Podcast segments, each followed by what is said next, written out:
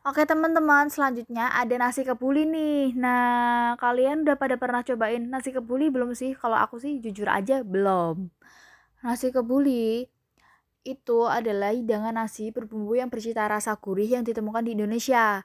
Nasi kebuli ini dimasak bersama dengan kaldu daging kambing. Nah, ini teman-teman, karena aku nggak suka kambing, jadinya aku belum pernah cobain nasi kebuli. Nah, terus ada juga dimasak bersama susu kambing dan minyak samin, disajikan dengan daging kambing goreng, dan kadang ditaburi dengan irisan kurma atau kismis, teman-teman. Nasi kebuli ini populer di kalangan warga Betawi di Jakarta dan warga keturunan Arab di Indonesia, teman-teman.